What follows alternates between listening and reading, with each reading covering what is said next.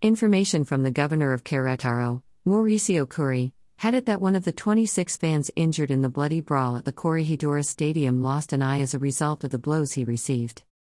The governor, in an interview with Milenio, said that, although the victim's eyesight was affected, he is out of danger. He also stated that one of the followers who is in serious condition has not shown any improvement, a situation that has caused concern.